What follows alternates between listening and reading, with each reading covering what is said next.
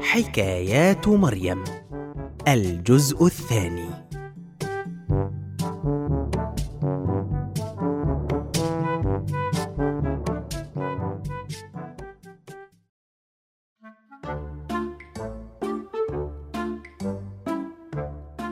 أتت مريم هذا اليوم من عند أقرانها في المدرسة ووجهها شاحب بعض الشيء ويبدو أنها تخفي عن أمها شيئا. فما هو يا ترى؟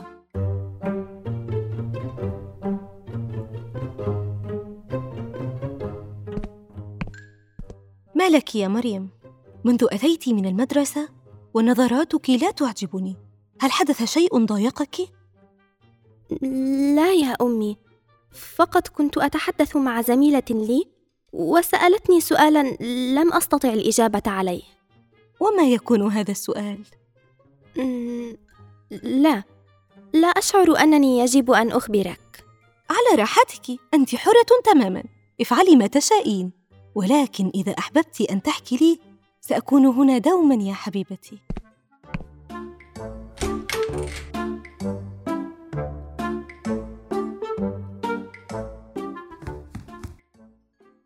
أمي؟ لقد سألتني رغده اليوم سؤالا لم أستطع إجابته. قلت لي هذا من قبل يا حبيبتي فهل هناك جديد؟ طبعا أريد أن أسألك وأعرف الإجابة منك. حسنا أنا أسمع.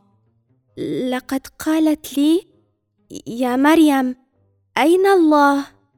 وأنت لم تجدي الإجابة طبعا فقلت لها ماذا؟ قلت لها لا أعلم. اذا فسأكافئك اولا لأنك لم تقولي أي إجابة. فالتسليم بعدم المعرفة في البداية أمر رائع. هذه قبلة مني لك. شكرا يا أمي. ولكن أجيبيني. ما هي الإجابة؟ حسنا يا حبيبتي.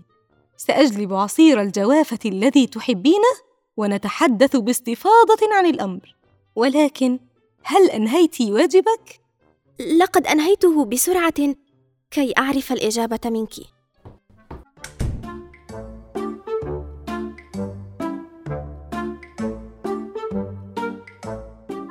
يا حبيبتي في البداية يجب أن نعلم كما قلت لك في المرة السابقة أن الله لا يقاس بمقاييسنا.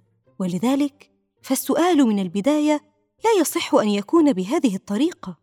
وفي المرة اللاحقة يجب عليك أن تخبريها أن تكف عن السؤال بهذه الطريقة لأن هذا خطأ لأن السؤال عن المكان سؤال عن شيء أو شخص وهذا ما يجب أن ننزه الله عنه.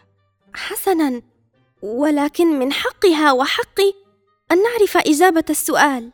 طبعا ولذلك أجيبك.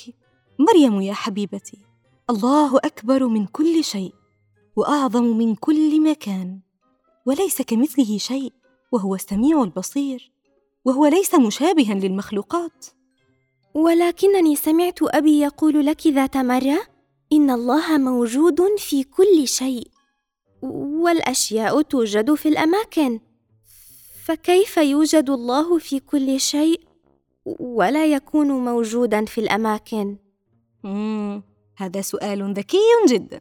سأقول لك الله موجود في كل شيء.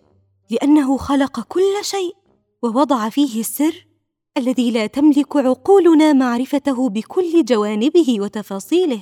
سأشبه لك. وحينما نشبه الله بشيء أو شخص ماذا علمتك أن تقولي؟ لله المثل الأعلى. ممتاز. سأكمل لك. إذا قلت لك إن كل شيء في المطبخ يذكرك بأمك ألن يكون هذا صحيحا؟ بالتأكيد. إنك تفعلين كل شيء في هذا المطبخ. وهل إذا غبت عن المنزل وذهبت إلى جدتك سيتغير هذا الأمر؟ سأفتقدك بالتأكيد ولكن المطبخ ستظل به لمساتك. وهنا سترين آثار لمساتي في الأشياء رغم أني لست موجودة أمامك مع علمك بأنني موجودة في بيت جدتك. طبعا ستتركين لمستك على الطماطم وأدوات الطهي وتنظمين الملاعق كما تحبين وتجعلين كل شيء يبدو هادئا في المطبخ كما تفضلين. هذا تشبيه ولله المثل الأعلى طبعا. سر الله موجود في كل مخلوقاته في كل شيء وفي كل شخص. وجزء من تسليمنا بأن الله موجود يفرض علينا أن نعرف أننا لا ندرك كل الأسرار التي أوجدها في كل مخلوقاته ولهذا نكتشف يوميا عشرات الأشياء الجديدة التي هي جزء من الحقيقة الكاملة. فلذلك الله موجود في كل شيء يا حبيبتي دون أن نراه بأعيننا. هل فهمت مم، بعض الشيء. ولكنني سأحتاج أن تزورنا رغدة كي تسمع هذا الكلام منك. وسأعيده عليك كل يوم كي تحفظيه جيدا. الله موجود في كل شيء لأنه خالق كل شيء.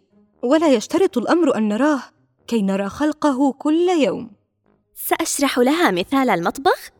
وأنت تتكفلين بالباقي يا أمي؟ حكايات مريم. قام بأداء الأدوار. إكرام الأنصاري. سلمى عزت. هاجر عاصم. هندسة صوتية أسماء راشد. سيناريو وحوار وإخراج أحمد مجدي.